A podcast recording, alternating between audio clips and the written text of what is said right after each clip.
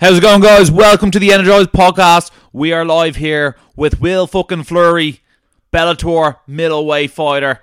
Will, how are you doing? I'm fucking great. That's brilliant. Well, what is the story? First of all, welcome to the Energize Show. And if you are new to the Energize Show, Welcome. and if you're a returning Energize listener, Welcome back. okay. So on today's show, we have Will fucking Fleury. Will is fighting on Bellator Dublin on the 23rd of February in Dublin's Three Arena. Will, welcome to the show. Great to be here, lads. Okay, Will. First of all, we've been friends for a while online. Um, do you want to explain how you actually started out in MMA?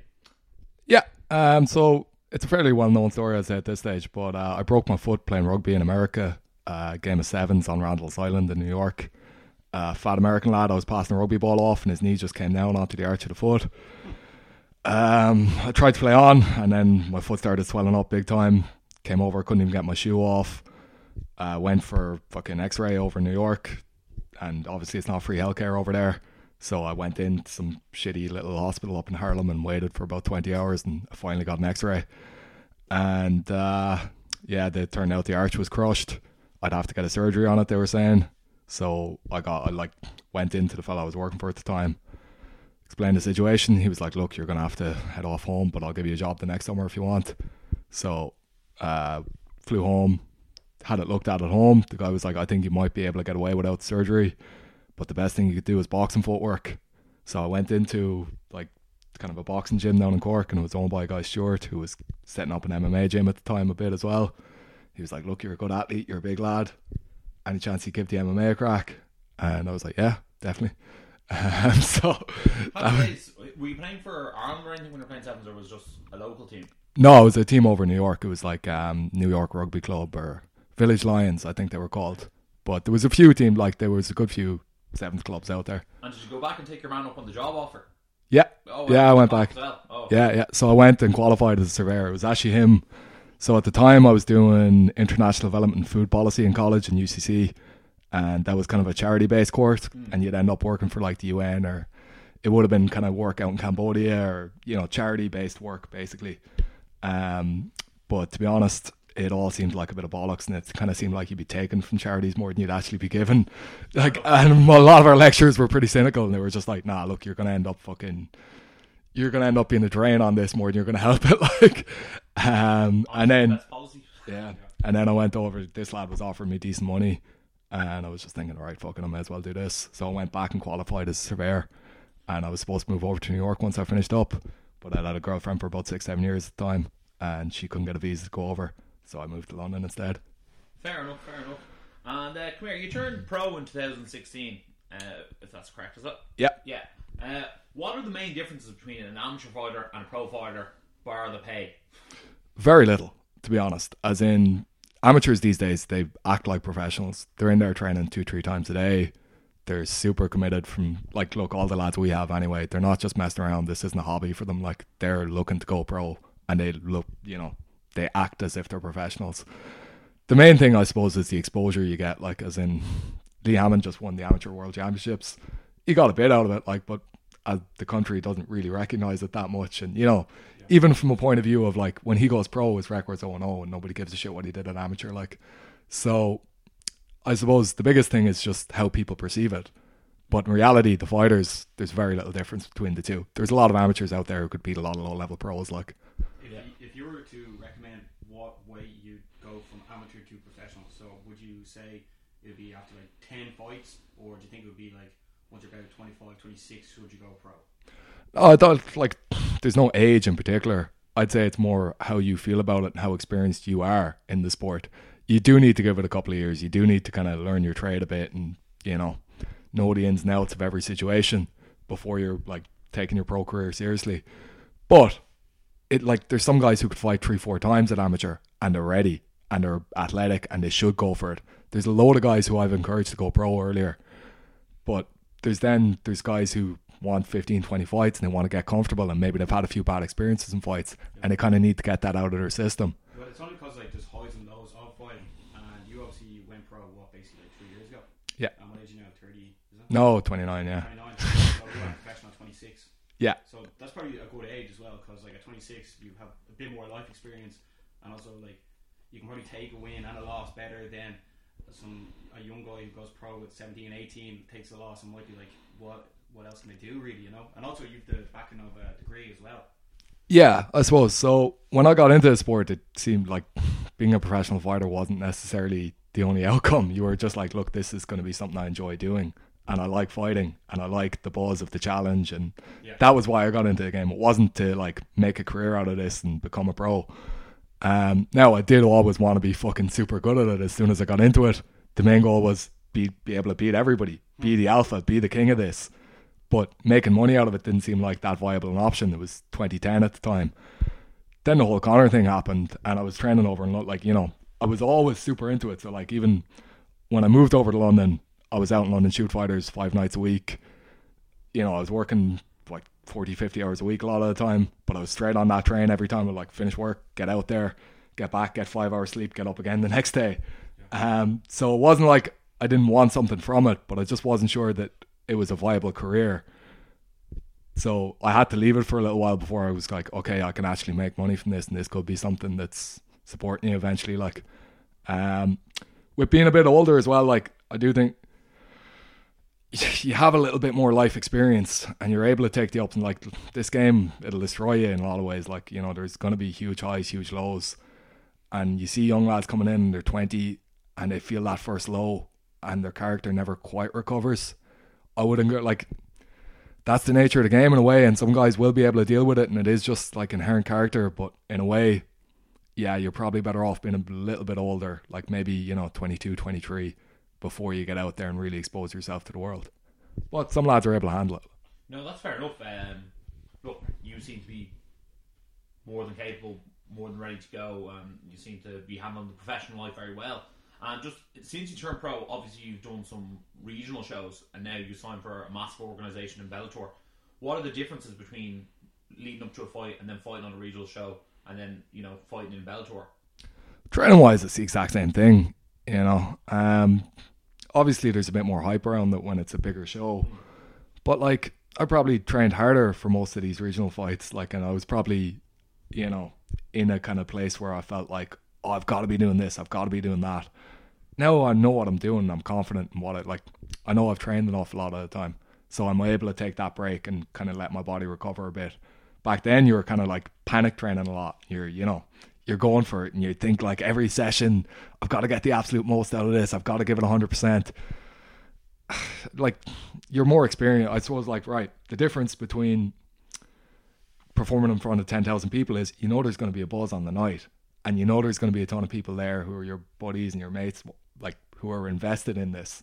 So that's nice in a way because I've won fights and gone home and nobody gives a fuck. Like you know, and it, like at least when you win this, you know people care about it. Um, the thing is, like most of the professional fights I've had, like okay, there was the Battle Zone one, and there was you know there wasn't a whole lot of buzz around that. But like my second fight was in BAMMA. It was in the SSE arena.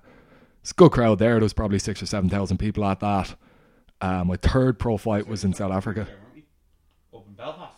Oh, you were up in Belfast. Yeah, yeah. Sorry, sorry, I was thinking over in England for Bellator 200. Sorry, excuse me. You go on. I was at that card. I was cornering Pedro, the Portuguese lad, on that card. He won a Uh, very short notice that night, didn't he? Yeah. Yeah. He took it on three and a half weeks' notice, I think, and he made uh, featherweight for it, and he was in savage shape, and he just fucking went in and battered Daniel Crawford. It was Yeah. great. Oh yeah, we, we actually went to that. We, we ended up uh, at the after party as well. Uh, Gegard Mousasi gave me his belt and everything. I was like, this is incredible. Yeah. You were up in the top Yeah. floor, yeah? I was there as well, yeah, yeah. we were up there. I thought it was. I thought it was hilarious. It was. It, it was. It's quite a unique um, aspect of mixed martial arts that there's a massive amount of camaraderie there as well. You know, win or lose, a lot of the fighters like are around each other afterwards.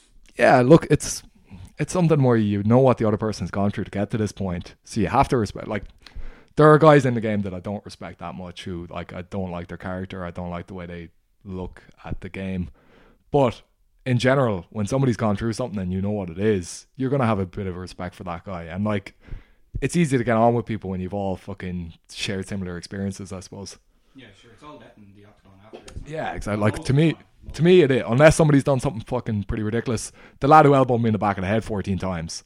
I still got on with that guy afterwards, but I didn't fucking like him.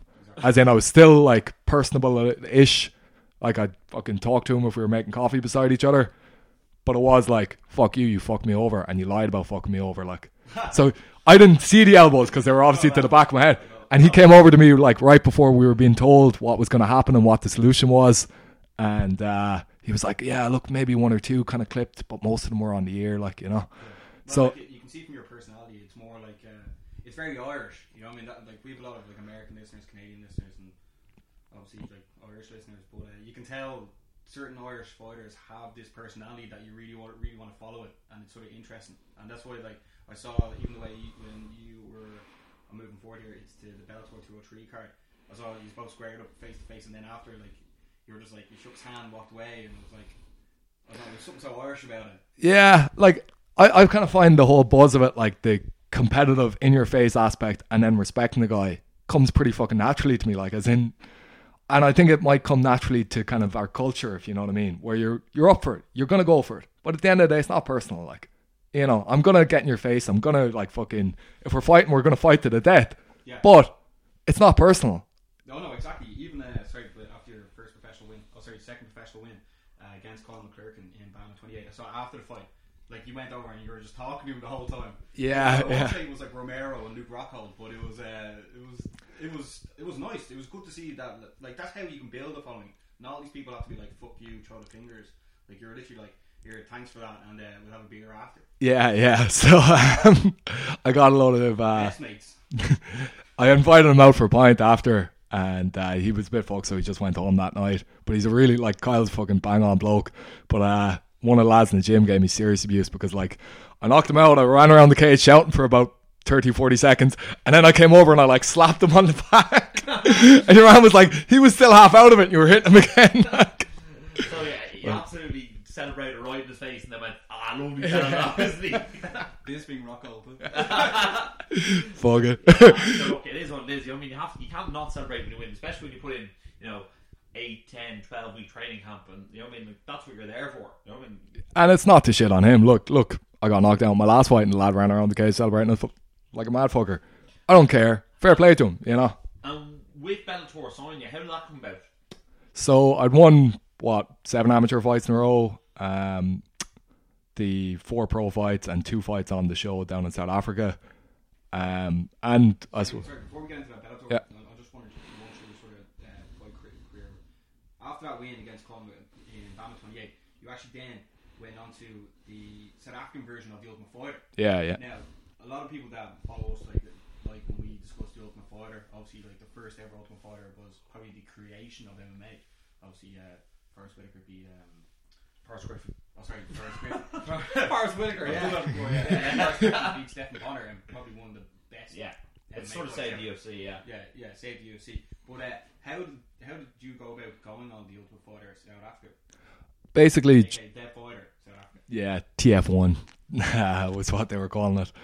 But basically, I got a text message off John asking would I be up for doing this thing in Africa. I just had my fight in Cork, which was supposed to be an MMA fight, and the guy pulled out, and then Johnny Jitsu showed up and we had a boxing match, and and I was mad to go again, and I'd been looking for like I'd had the BAMMA fight in February, I think, and I really wanted to fight like five six times that year, and I was mad to fight. So I'd been in pestering every promoter I could, and you know, onto John Load. Then he got me like, you know, he sent me this. He was like, "Look, if you're willing to go out to Africa, this would be a good opportunity." And sure, I was delighted. Like, um, and yeah, but like, it was a mad one. I wasn't sure it was going to happen until about a week beforehand. So it was like early September, and I'd not renewed the lease of my gaff. So I was going to be like going one way or the other because we were supposed to be out there filming for about two and a half months, and um, they sent me through an email being like, "Okay, it's all confirmed. You're good to go." But they, I'd had so little contact with them all, like, and I'd been emailing these lads back and forth for a while, but like, they'd been slow to get back to me about everything. They were all a bit sketchy. I was just like, "Sure, this, this doesn't seem legit at all." And I went like, it was only when I went to the airport and like gave everyone my passport and the ticket started printing out. I was like, "Okay, this is actually happening now." like, but it was a fucking amazing experience. As in going down there, we lived in an absolute mansion down in Sandton in South Africa, uh, just outside Joburg. Um, like it was pretty much like the United Nations. There was two, a Ghanaian lad a Cameroonian fella, two South Africans, an American, an Aussie, um, And And Will I'll- Fleury. an Algerian, and Will fucking Fleury. There was ten of it. Oh, Brazilian guy as well. Um, And how long were you there for? two and a half months around about. Oh wow, that's a very long time. Yeah. Is that very strange to live there um, with the people you're going to be fighting? Because I think that's always the sort of issue that comes up. Okay, so I talked to Chris and Carl before I went out there because I was training out in Swords a good bit at the time, and I was like, "Look, what's the you know, how do you gear up for this?" Like, and they were like, "Look, just you know, you're not going to enjoy it. It's just going to be really tense all the time. All this sort of, you know, hmm. it's very boring, and like you basically just get kind of inundated with like or just overwhelmed by the boredom. Like, Yeah. I fucking loved it. I was shocked, as in like, I went down there and I had that kind of attitude of like, right, fuck you, I'm the alpha here, and like I had the Irish flag out, like hung in the kind of entrance of the house straight away. bit like us here. Boom, good stuff. And you even got your logo on it. Yeah. That's class. We made sure to bring out the Irish flag for yourself. nice. Yeah. But uh, what was actually what was the main language spoken in the house? It was English, yeah. Everybody spoke a little bit of English. Now, it's, Was it a big house? yeah, it was fucking you. Like as in, um, there was what ten of us, and it was two to a room. So there was six rooms, I think, because there was like all the cameramen were living in Gaff as well, and they had like the master bedroom, and a few of them were sleeping in there. But yeah, there was six or seven rooms in the house, and like there was a massive open patio area, um, swimming pool out the back. That was it was nice enough gaff, yeah, yeah. And all your food, like whatever you put down on a list, you'd have the next day. So it was it was class. I loved it. Like Why'd you come home? yeah, if they hadn't stopped filming, I'd be over there. Like brilliant. And then obviously came back, and then obviously Bellator came calling with around with half the SBG on the way as well. so, I actually fought with Brave in between. So I came back. I won. So what happened was I got elbowed in the back of the head a lot of times Yeah. in my semi-final fight, or it was like yeah, the semi-finals basically. And um, I assumed like because look, I went down there and we did an induction session, and there was ten of us there, and they were all undefeated middleweights. Fuck, like it's easy to say this now, but like I whooped everybody's ass in that induction session, and like I was the first pick on the teams, um, and that was a great boost for me as well. Like I was, you know, I felt great about myself for those few weeks afterwards. So I text John. I was just like, "Look, I'm to win this thing, and I'm to get that title shot. Like this is to be great." Like, um, and there was a good buzz around the whole thing at the time as well. And then it obviously ended really shittily. Like with I'd taken that guy down, I was beating him in that fight. It's hard not to be a little bit bitter over the whole thing, to be honest, and how they dealt with it as well. Because you know, if had they given me any sort of like, I got elbowed in the back of the head a lot of times. I felt fine. I felt like I could have fought on even at the time. I was more than willing to go for it again. They called it no contest, and then they ruled me out on the basis of concussion, saying you can't compete because you're concussed. I understand that you know health and safety is the biggest thing, and the health of the fighter and all this, but it didn't feel like they were doing me any sort of a favor here. And where was the guy you were fighting from? He was Yazzie. Okay, interesting. I, I, I thought maybe if he was South African, they might have, you know. been pushing him because of that. No, and even he hasn't fought with them since, or he hasn't done anything with them since. Um, and yeah, it, it, oh, it was a very strange decision on their part because like they knew that I would have been a good promotional tool for them.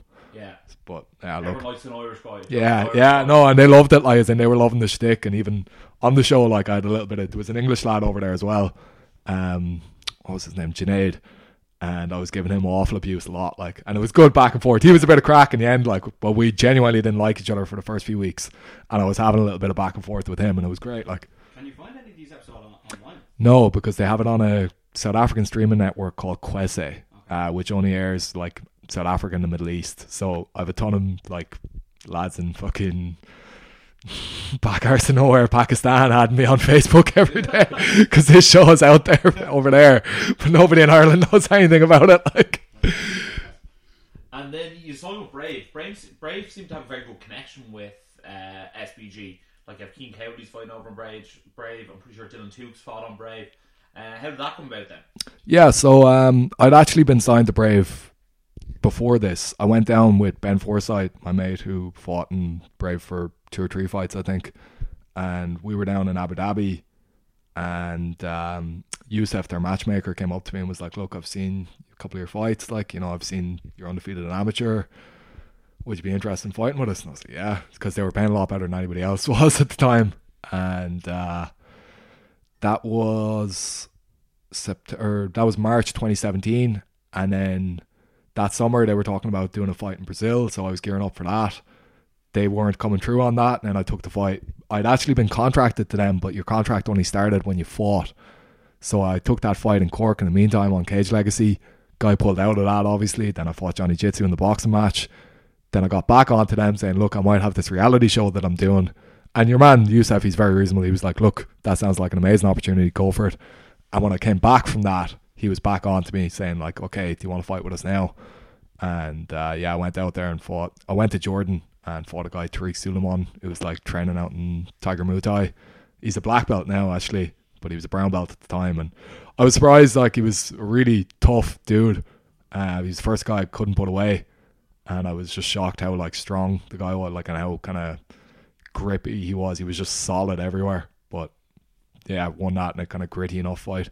Did uh, do all the promoters from Brave would they come into the place into SBG and also like EFC people be showing up as well looking for talent because there's so much Irish talent coming through now. It's actually ridiculous. So these guys aren't physically coming into the gym, but they'd be watching. Like they'll be watching your fights. They'll be obviously keeping an eye on your social media or whatever. So I'd imagine like it's kind of a tricky one. You know, a lot of it is going to be like John and John getting yeah, in. like John got Yeah. me into Bellator 100. What a percent link he had is Yeah, yeah.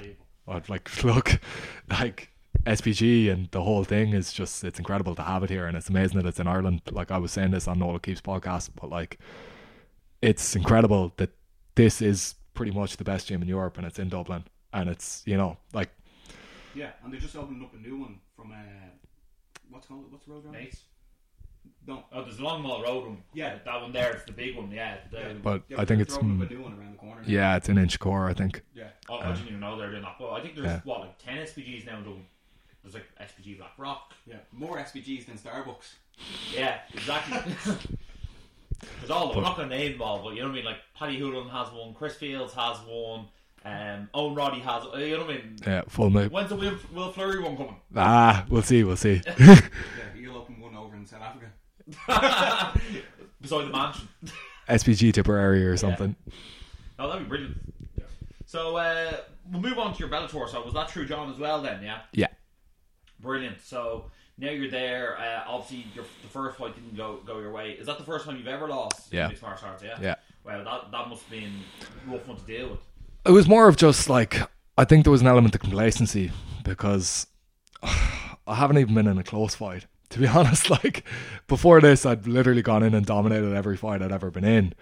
I looked up this lad. I saw his skill set. Like my opponent got changed as well. So the first lad was uh, Massimiliano Sarmascio, and he was six and one, and he'd been beaten by this guy actually, Alen Amedovski, who uh, just seemed solid. Like he just seemed like a good gritty fucker who got in there and like wore guys out, and then eventually he had the kind of explosiveness to finish guys with ground and pound. He seems to be a knockout artist. He's still undefeated as well. Yeah, and he's knocked everyone out. So he's eight 0 and he's knocked everyone out. Like he's a legit enough lad. Like look, I would like I underestimated the guy and I was complacent to be honest. But at the same time, I feel like as an Iron Mart, like look, I'd love to fight him again. But you you know the nature of the game. It's not like I fucking haven't had my ass whooped in gyms before this. Like I've done a lot of sparring sessions where you like you know you're not fucking kingpin afterwards. Like, but like this, I suppose, was my first time losing in competition. You're obviously gutted. You're devastated in so many ways. But it's more like, look, I just want a chance to redeem that. And the most frustrating thing afterwards has been the lack of opportunity to fight again. So as soon as that fight was over, you're gutted. You're devastated. But you want to fight. Like, you want to be able to prove, look, I'm fucking good at this. I know I can beat nine guys out of ten. Like, on my fucking day, I feel like I can beat some of the best middleweights in the world. And obviously, I'm only going to get better and better. So, like, this is it. I want the challenges. I want, like, the next guy I'm fighting is 8 and 1. You look at a lot of these guys in card, they're not exactly top level dudes. I want to fight the best lads and I want to get fights that are going to get me somewhere. So, I'm looking for the challenges. Um, and I think that's kind of a different attitude to a lot of young pros at the moment. Like, uh, but yeah, look, it was shit losing, basically. To be honest, right, you've a lot of experience. Obviously, you're Form One now, but like having fought in Jordan and fought in South Africa, like I mean, whereas half the lads have only probably fought in Ireland. But um, a few of them will be making their Bellator debuts, maybe not just in the Tree Arena, but like in Bellator, they're just making a Bellator debuts. But uh, can you explain what the sort of fight week is like? I know you did it over in Italy there for two or three, but um, can you sort of explain what they should sort of expect? And um, yeah, because they're going to be sitting up during fight week, cutting weight, and they're like going into a new situation, whereas you've experienced. So can you explain the sort of fight week? I know I know you flew over on the Wednesday or something, but just what the background of it Yeah. is like, you know? So I've done this a couple of times with a few different places. So like you know, the EFC fight I flew out two weeks beforehand. I just start the whole sentence. Yeah, so look, um, I've had a couple of fight weeks where like I've been down there for the whole week beforehand. With South Africa, I flew out two and a half weeks before, and just because it was in Pretoria, the fight was at altitude. That was probably the most intense build up to a fight I've ever had because it was their end of year event. I was fighting a South African guy. I had a lot of fans booing me everywhere I went, and people knew me from the reality show. So I was going into like the supermarkets down there, and people would come up and they'd want a photo with you, and then they'd be like, "I hope your man knocks you out," ah, and they'd run away. like, so I actually enjoyed the whole thing. It was a good buzz. It was a good build up, but uh, Bellator was a lot less intense that time over in Italy because you know the hotel we were staying in, nobody really knew. Nobody knew what the yeah, nobody was interested in the fights. We just kind of stayed there for a few days, then got bussed into the city, fought in the city, and it was all done.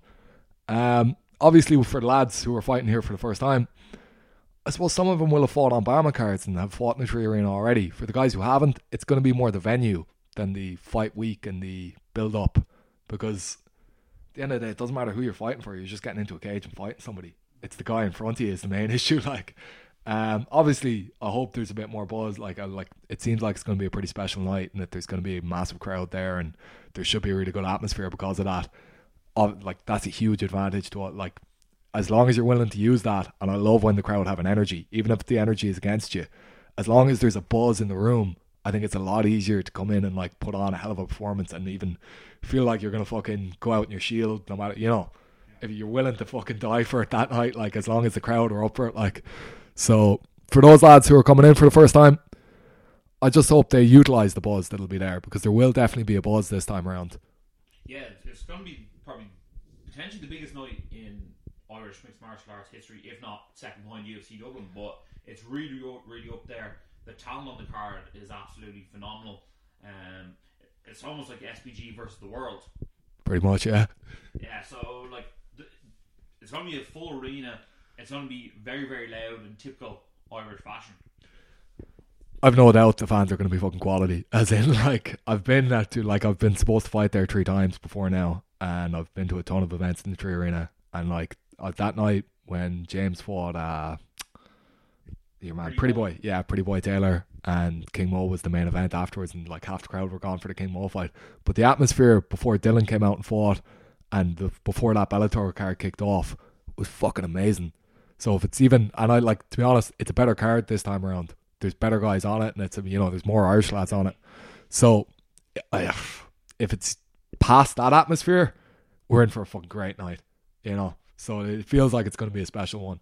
No, it's definitely good. And with so much SBG talent on the card, the gym must be really buzzing, and like the spars in the gym must be excellent. Also, because you're one of the like sorry, lar- uh, in the one of the larger weight classes, there's a lot more bigger guys in SBG now than there used to be. Like back in the day, like anything past welterweight, there wasn't much there. yeah, it's always an issue for a bigger lad. Like, um, but at the moment, like you said, there's a huge buzz in the gym, and because of like, it sucks in people who aren't even fighting in the card, who are like just pulled in by the energy and the buzz and the atmosphere around the whole thing.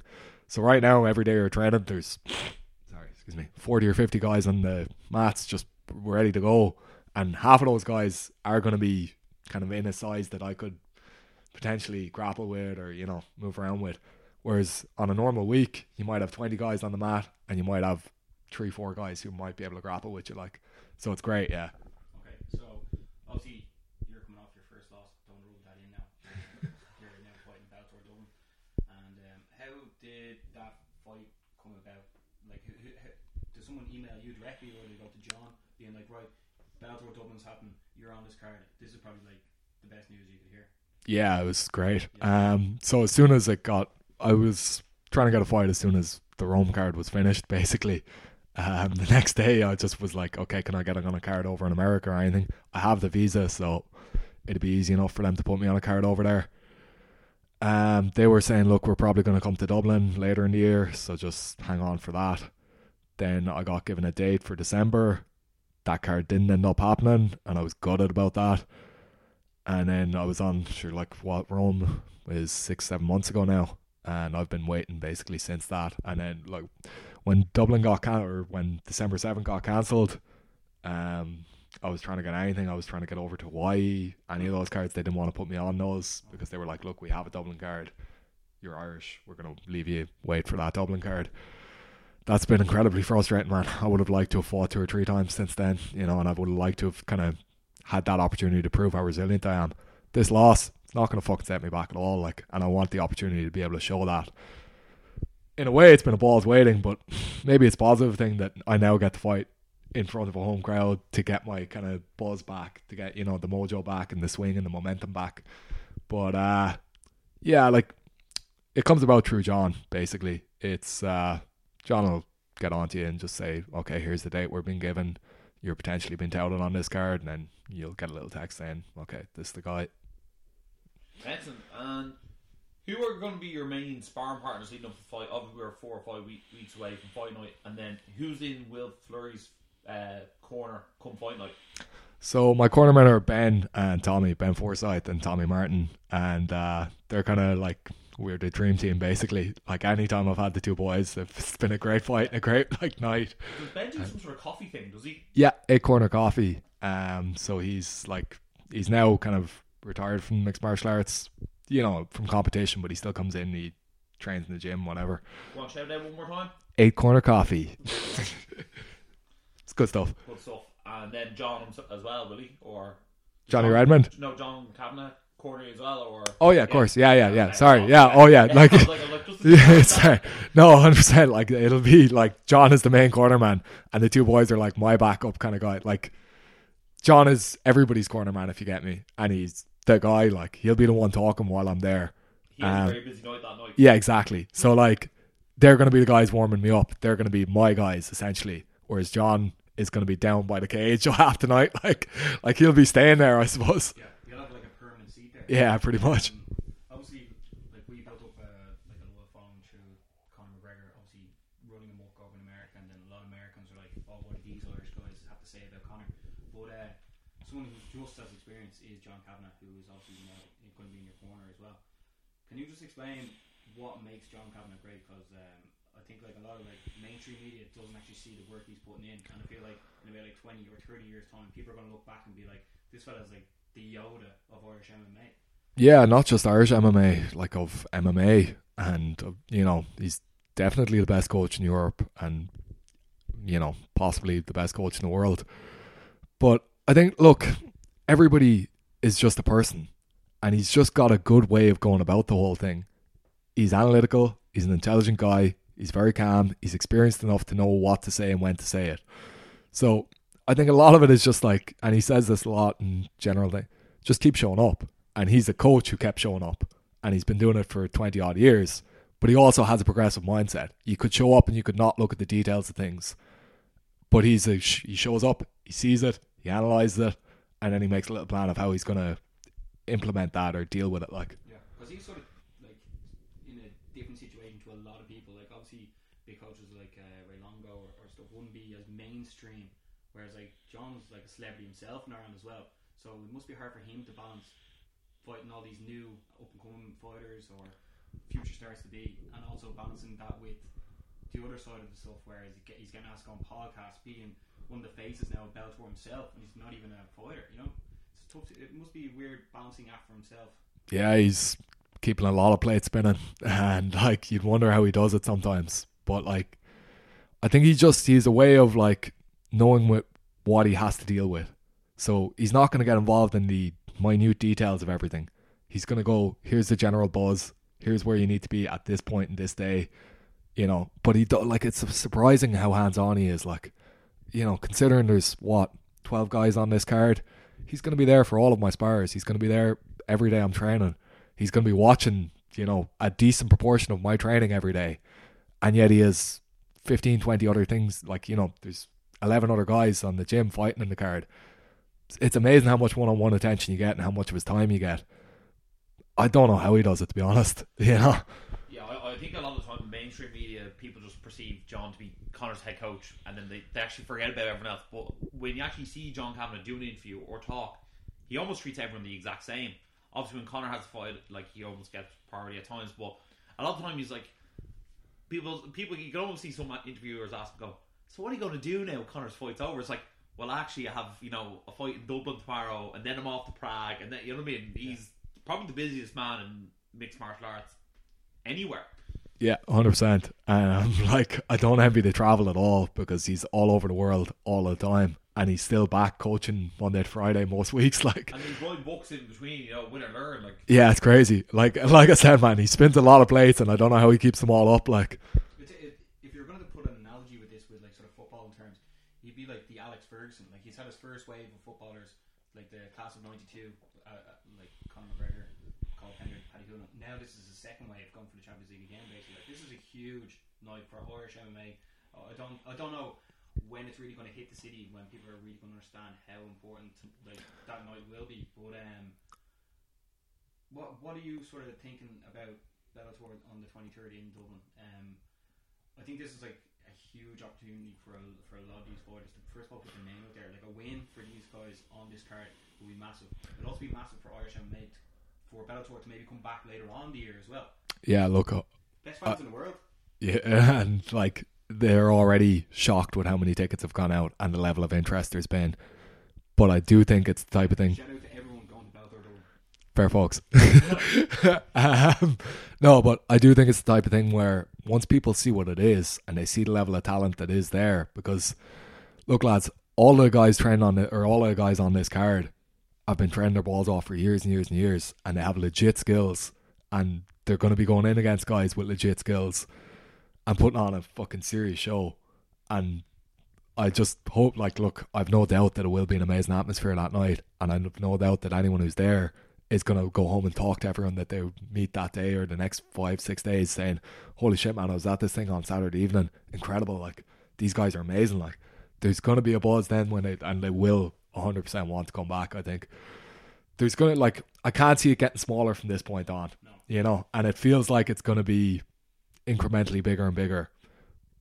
The way I, the way I look at it is Bellator's in the best position now than it's ever been in. They're doing a great job acquiring a lot of European talent, but not only that, um, for the first time, I'd say maybe ever, Bellator could argue that their welterweight champion Rory MacDonald is the best welterweight in the world. He was the last person to beat Tyron Woodley, and you could easily argue that Gegard Mousasi is the best middleweight in the world. He was on a four or five, five win streak in the UFC, and then come over and captured the Bellator middleweight title. I mean, it's for the first time ever since maybe Pride. You look at UFC, the talent there might not actually be the very best person in the world at that weight class. Yeah, look, in general, I do still think that they probably have a higher talent bracket, but I do think you could argue Mousasi definitely could be the best middleweight in the world, and MacDonald could be the best welterweight in the world. So in those two divisions, they have legit guys, and like even throughout every division, there, there's good, solid core of like pretty good guys. I do though, like I think there's a wave of us yet to come up where okay, maybe they don't have the like 15, 20 fights behind them, but the level of talent there, like you look at most of the amateurs now, they're better than the pros were five years ago. Like, you know, they're better than the like high-ish level pros were five years ago. The level of skill has gone through the roof. So I can see a lot of these guys coming in, getting fights against legit guys and beating them pretty easily and beating them impressively. And then there's going to be this weird flux period where everyone goes, whoa, all these younger, newer guys are fucking animals. Like, and I think it's only going to be, you know, three, four fights before people recognize that and see that, holy shit, there's a massive level, like, there's a level up here where guys. Yeah, absolutely, because you have Neiman Gracie and Ed Ruth. They both look fantastic at welterweight. They're like very young in the mixed martial arts career. And there's another fella, Claxton, uh, Kimball. Like Bellator have some great young up and comers. But even look at James, like, James is 22. Yeah, oh, You know, it's ridiculous, lads, like- you know what I mean? Like Yeah. the Irish lads are, are fantastic, and like Kiefer Crosby looks great. Very much so looking forward to seeing yourself fight. Um, I think it's like inevitable that like Keen Cowley will eventually end up with Bellator at some stage. Also, you know what I mean? These guys are like they're not just here to you know make up the numbers. Boom. Yeah, they also have a big following as well, which is very important. Look at the likes of uh, your man who's fighting on the Fedor Bader card, Jack Swagger. Yeah. Yeah, then uh, even Dillon Danis is coming in off of back in Jiu Jitsu. And then um, Aaron Geordie Shore, he's coming in with a following as well. yeah, like one million followers or something. On, Yeah. yeah. it's crazy. Um, and in a way, like that's one thing about the sport that would f- slightly frustrate me. It's becoming less about the sport and more about the celebrity. I understand it's a business 100%. And look, nobody's making any money if nobody's paying attention. At the same time, guys like that need to be utilized more to give legit lads a chance too. And I'm not saying Geordie Shore isn't legit, or I'm not saying, you know, any of these boys aren't some way decent. But I do think it should be recognized like, here's a guy who got into sport when he was in his like mid to late 20s and probably no matter what he does won't have the time to become world class. Let's recognize what he is and let's expose like let's be honest about what this is. But at the same time, if people want to watch that guy fight and that like that is it, it's just a level of interest. But there should be a difference in here's a fighter who's doing it like and he's fighting mid-level guys because he's given himself a bit of a challenge and here's a high class world class guy who's not got the same social media following but he's pretty fucking good at this fighting crack like Uh, well, the, see, the thing is, right, it is obviously entertainment. You know what I mean? Yeah, yeah. People with the following are selling the tickets, so you can, you can understand certain faces trying to get the followers in. Look at, for instance, Golden Boy boxing, uh, sorry, fighting the way Tito and Chuck fought. But um, do Bellator get onto you guys and like tell you how you can probably improve your sort of social media reach or uh, train you in any sort of way? Or, you know what I mean? Because like obviously Conor is the best. Like he has his own photographer taking hundreds of photographs and he gets to pick all the best captions, everything. But uh, I feel like maybe a few of the lads got a bit of a bit of a like instructions or did like a course on social media that could help. Because I'm 100 percent sure that photographers around Dublin would love to get into SBG, take photographs for you, send you on the photographs, and then you've like top range pictures with. And we all know about the pictures. The better the quality, the more likes you're going to get as well. Like you know what I mean. yeah yeah John's ever brought up, or any other coaches in the in the, in the Not really, no. It's kind of more your own incentive to go out and get all that sorted. Um, and I suppose you look at somebody like Conor and how well a job they like, or how fucking amazing a job they've he's done of you know making himself a massive celebrity. he, And- he just went over 30 million followers on Instagram there the other day. Jesus, yeah. See, look, It's that's like you, Ross. Um, like that's fucking class in a way, but it's also like The- six times the size of Ireland, probably, isn't it? Yeah, not far off. Yeah. Yeah, and like you can't deny that that's going to generate money at the end of the day, and that's the only like this is a business, and that's the only thing that really matters. Um, so I suppose like that's one side of it that I think a few of us could do a much better job at, and like recognize the fact that you know you can be as good at the sport as you want to be, but the main thing is being known. And if you're not known, what the fuck are you doing here? Like Yeah, well, winning fights gets you known as well, you it does, Yeah. but you look at guys with like 12, 13 and all records, and nobody like even there's. I'm embarrassed to say there's loads of guys out there who are fucking amazingly legit fighters that I have no idea who they are. You know, like you were telling me about this guy Garcia who's fighting in the UFC, uh, fighting Cowboy Oh, Hernandez. Alex Hernandez. yeah. Sorry, Hernandez. See, And yeah, exactly, exactly. That's what I mean. Like, and he's beaten Beneil Dariush, and he's very good. Like, it's shocking. I don't know who that guy is, and it's, it's it's almost a bit like look at Tony Ferguson, look at Kamaru Usman. You know what I mean? Like they're winning like nine, ten fights in a row before getting a title shot, and it's, it's just the way it happens sometimes. You know what I mean? Sometimes you know your mouth gets you into the fights, but sometimes your mouth might write you a check that your body can't cash. Yeah. So I was absolutely delighted to see Kamaru Usman get that fight ahead of Covington. To be honest, like because there's, there's something about Covington that I just want to see him get absolutely battered. Yeah. like I don't overly want him to get the title shot either. yeah, it, it'd be like, could they give him a non-title fight Yeah. against Woodley and just let Woodley batter him? Yeah, oh, it's uh, it's lun- it's lunacy now to see what you can do by just being a mouthpiece, and you know some people do it very well, other people don't. I look at someone like Covington, and like you can see all this stuff's written down because when he gets into like an on-camera verbal spar against someone, he sort of stutters and doesn't really know what to say. But over like when he gets time to write down on social media posts, he's very good. Yeah, and like some of his stuff, you can't but laugh at it. Like you know, it's just so ridiculous and it's a bit witty, and he kind of plays on that like Trump card, like Yeah. you know. But at the end of the day, what do you want to be? Like, are you gonna be happy with that when you're 15, looking at it like, Probably not. no, you know, and like at the end of like make a living, Grant, do what you need to do to make a living out of the sport, and nobody's gonna say like don't be as big as you can be and don't go and do. But be proud of who you are and be proud of what you do, and I think that's incredibly important. And like, I grew up watching guys like Paul O'Connell and Ronan O'Gara, and like you know they were my fucking idols as when I was a kid. It's very hard for me to come along. Like I have no problem talking to a guy who I'm gonna fight and saying like I'm gonna fucking batter you, and I want to like absolutely destroy everything when you're in the cage. Like I want to destroy you when we're in there. But I don't know the nature. Like I'm not gonna pretend to be something I'm not to big up something. Like I'm gonna be what I am, and I'm proud of what I am. Um, now that doesn't mean you can't do a better job on social media, and doesn't mean you can't like put yourself out there a little bit more and like expose what you do a little bit more. Um, I suppose that, like you said, it's a great idea having a photographer come in because at the end of the day, then as soon as you get without a camera, it changes what it is. But if somebody's just in the background with a camera, you're not as aware, so it captures the reality of what it is. Like, Yeah, if you do need, need a guy, we actually have a guy. So if you actually do need a guy, we'll, we'll put you in contact with him. unbelievable. Yeah, savage. Sounds good. Absolutely. Um, so, Bellator Dublin, February 23rd. Obviously, we're going to be there. We're going to be there, neck basically cage side, cheering you on. But if you have, Yeah, we might even get into the octagon. we might not. I think Mattress Mick has a spot in the octagon already.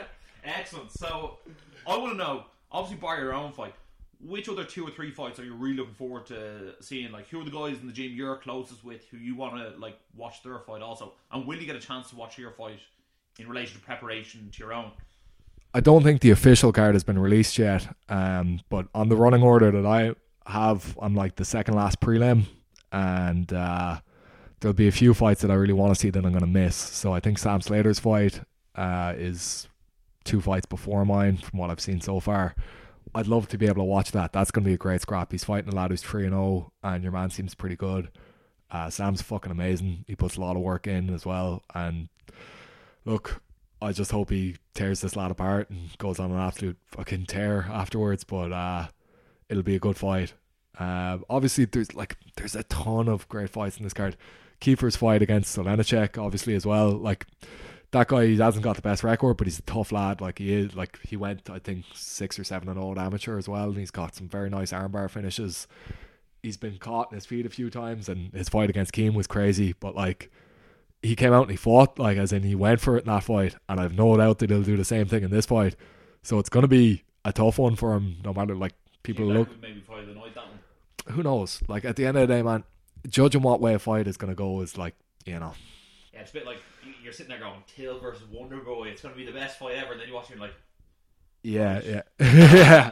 So you just don't know. Like it can go a thousand different ways, and like you hope obviously that every one of going to be a cracker, and the crowd are going to get right behind it. But if somebody said to me like beforehand, like right as you're about to walk out there, do you want to be the best fight of the night, or do you want to win? You want to fucking win. So you're going to do what you have to do to win. Like "Ah, absolutely. Uh, I think Charles Holland always says it. He's like, the idea is to be in there, take as little damage as possible, and win in the fastest manner.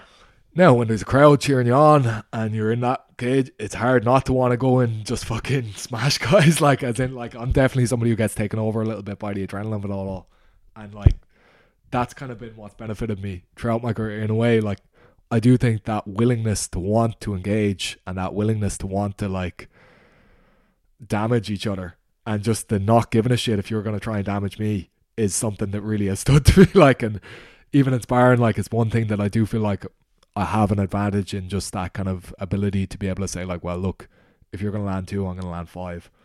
No, absolutely, and like that definitely does take over, and you do end up in more of a scrap maybe you thought so. Because I remember at one of the recent BAMMA shows, uh, Richie Smullen was fighting Reese McKee, and one of the, it was one of the best It was- Irish mixed martial arts fights I've ever seen. It's up there, yeah. It's an amazing fight. But the thing was that Richie Smullen was definitely better on the ground, but he ended up just getting into a knock with your man, and like they were just going toe for toe. He did surprisingly well on his feet in that fight, though. He landed some nice shots, and I was shocked. Like, look, Richie's no slouch. Like, you know, on his feet, he's not terrible at all. But like, he's obviously known for his ground game, and Those leg locks are Yeah, impressive. and then Reese McKee going for leg locks on him. It was a great fight, like as in it was incredible. It went kind of the opposite to what everybody thought. Richie landing lovely shots on the feet. Reese going for the leg locks, and he looked pretty slick with his leg locks too. You know, he was. It was a great fight. Did that end up as a draw? Yeah, yeah.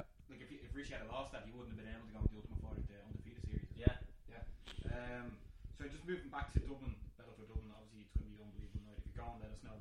make sure to follow Will the whole way through because uh, Boom. yeah, because he's a legend, obviously. But um, one question that I really want to know is what is the like after obviously you're doing the wake up? What is like the one meal that you really really want to have? You know what I mean? Look, like some people are like Chinese pizza. cheaper. you know what I mean? What's what are you looking forward to? You know what I mean? It's kind of boring as fuck, but I love porridge. so Yeah, that's, a, that's an Irish answer. Yeah. A potato on the side.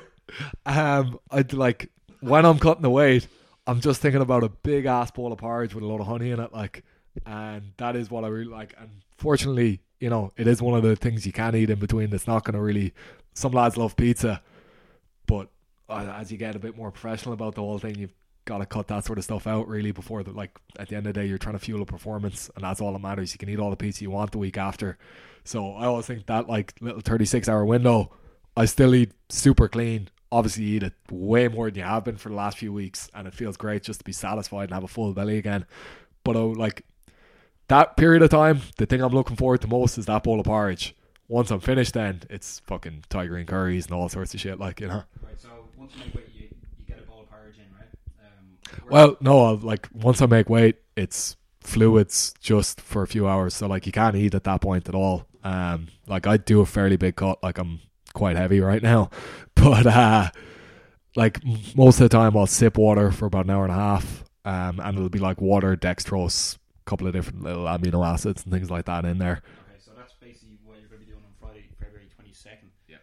Um, some people who listen to the show have obviously never fought before, and uh, obviously, can you just uh, can you just explain, just leading into a fight, what way you're sort of thinking, and what what's sort of going through your body, and So that sort of feeling, just so people get to feel it. it varies. Like, look, I've had totally different build ups a couple of times. Like, I've had fights where Wednesday fight week, I've never been as nervous in my life. I'm thinking about, you know, my life is going to be over on Saturday if I lose this fight. Like, you're so amped up and so, like, it's mental, some of the stuff that goes through your head where you're like, you know, will it, like, what will happen after this? Like, what if I lose? Like, um, as I've gotten a little bit more experience, As well. but like it's it's the reality of the game. Like you know, you just you're so exposed, and you like like you said, like I've gone in, I've got knocked out in my Bellator debut, and you're kind of thinking like this is the worst thing that can possibly happen. It's absolutely awful, whatever.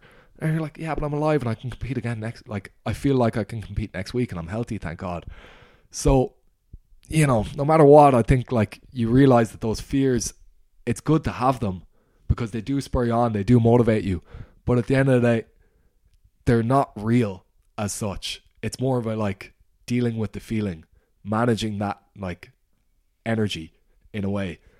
I hope I get that energy this time around because to be honest, Rome was the first time that I really didn't have that where there was no fear. And that's why I feel like there was a level of complacency. But I hope Wednesday fight week I'm shitting it. And I'm really, really nervous. And I'm thinking like, oh God, this could be absolutely awful. And I'm like shaking when I go into the jacks. And like the thing is you're waterloading that week anyway, right? So you just feel a bit weird from drinking twelve litres of water a day. Your hands are shaking most of the time, your body just feels really cold. It's a bit miserable. But it's those kind of moments of like you'll go into the toilet, you'll look at yourself in the mirror, you'll be like, Why are you doing all of this? Like, what is the point of this? and then you kind of go like, "Nah, I fucking love the challenge, and I can't wait for Saturday night." Like, and then like, I do feel like I have a better kind of a better bottom line with that than a lot of guys, where I'll kind of bring it back to like, "Here's why you're doing this, and this is what you want out of it," and at the end of the day, that buzz is worth it. Whereas some people will crumble in that situation when you get there. You'll kind of like they'll put themselves down mentally or they'll like they'll feel like shit they'll be nervous and then they'll say like oh well like i bet the other guy isn't this nervous or you know they'll kind of let those doubts creep in and in and in on them i'm like look i'm nervous as fuck but i know he is too and he should be like you know Well, it sounds like there's a, a lot of look yourself in the mirror moments and like you know stare back at the guy and look in the mirror and going, "Here, look, you either have to buck up or shut up." You know I mean? And that's what it comes down to. It's only you in the octagon. There's not like another ten people playing on the field with you. You're the only one who can get the job done. So, like, obviously, that's going to be a daunting task. You're also, I, I, I sort of Frank Mir actually said it, and I always remember it that you walk out into a cage half naked, and then you fight another man with just a pair of gloves on. You know what I mean? It's a it's a very unique thing to do. it's mad how just becomes normal to you though. As in like you don't even yeah. So the first few times you do it, you feel super exposed like that. Like you are like it's like I'm going out in front of my family with no clothes on and like somebody here is gonna get beaten, like, you know. Um, and the other guy's family are probably there as well. So it is it's bizarre in a way. But that becomes your normality and everything becomes normal to you after a while. And like I suppose the biggest thing is you enjoy the challenge. You enjoy that buzz of being able to do it because I know a lot of people would crumble mentally in this situation, and that makes me proud of who I am in a way where like I've it's become my pattern to just face into this stuff, and I nearly have to like remove myself before I can go. Oh yeah, that is pretty challenging because it is just what I do. It's you know, you wake up in the morning, you go train, and you beat the crap out of each other. You go home, you eat, you go back in, you beat the crap out of each other again that'd be a tough like you know most people would break down after a couple of days of doing that like and obviously look you need rest you need to give your body a break the odd time but like i love that being my day. You know i'm so excited to get up in the morning to go in and do that like to face those challenges to maybe like you know i'm the lad who'll always try and get that hardest round in. There's a guy coming in he's a black belt all right he's new he's from a different gym let's see what he's like. Oh he's caught me with this leg lock twice okay i'm going for you again let's go like.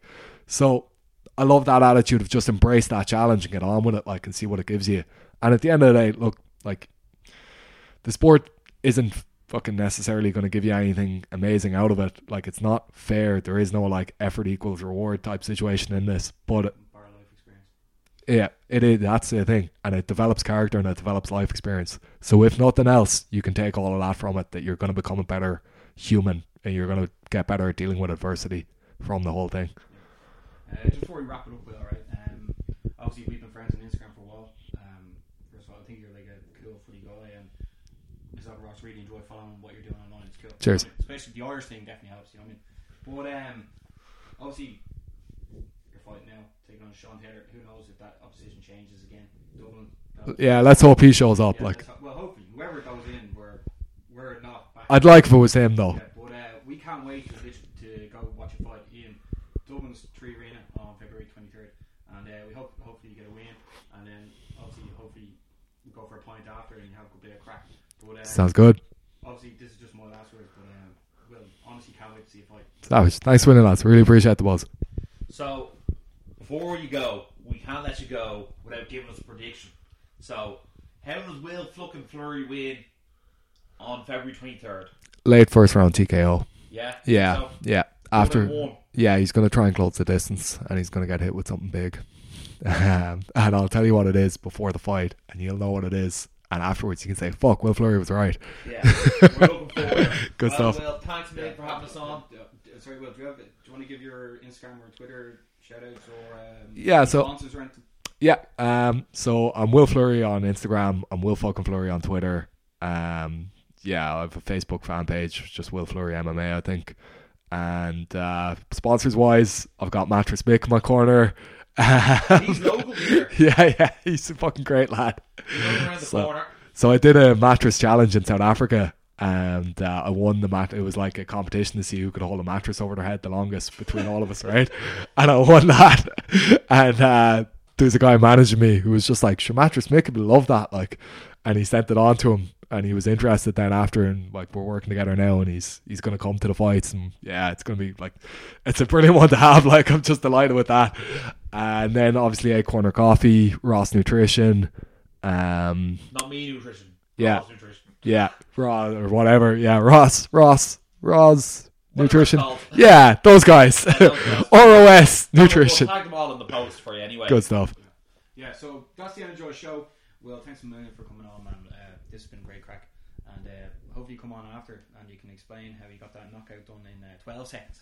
All right. So, guys, thanks a million for listening to the Energized podcast. And as always, stay energized.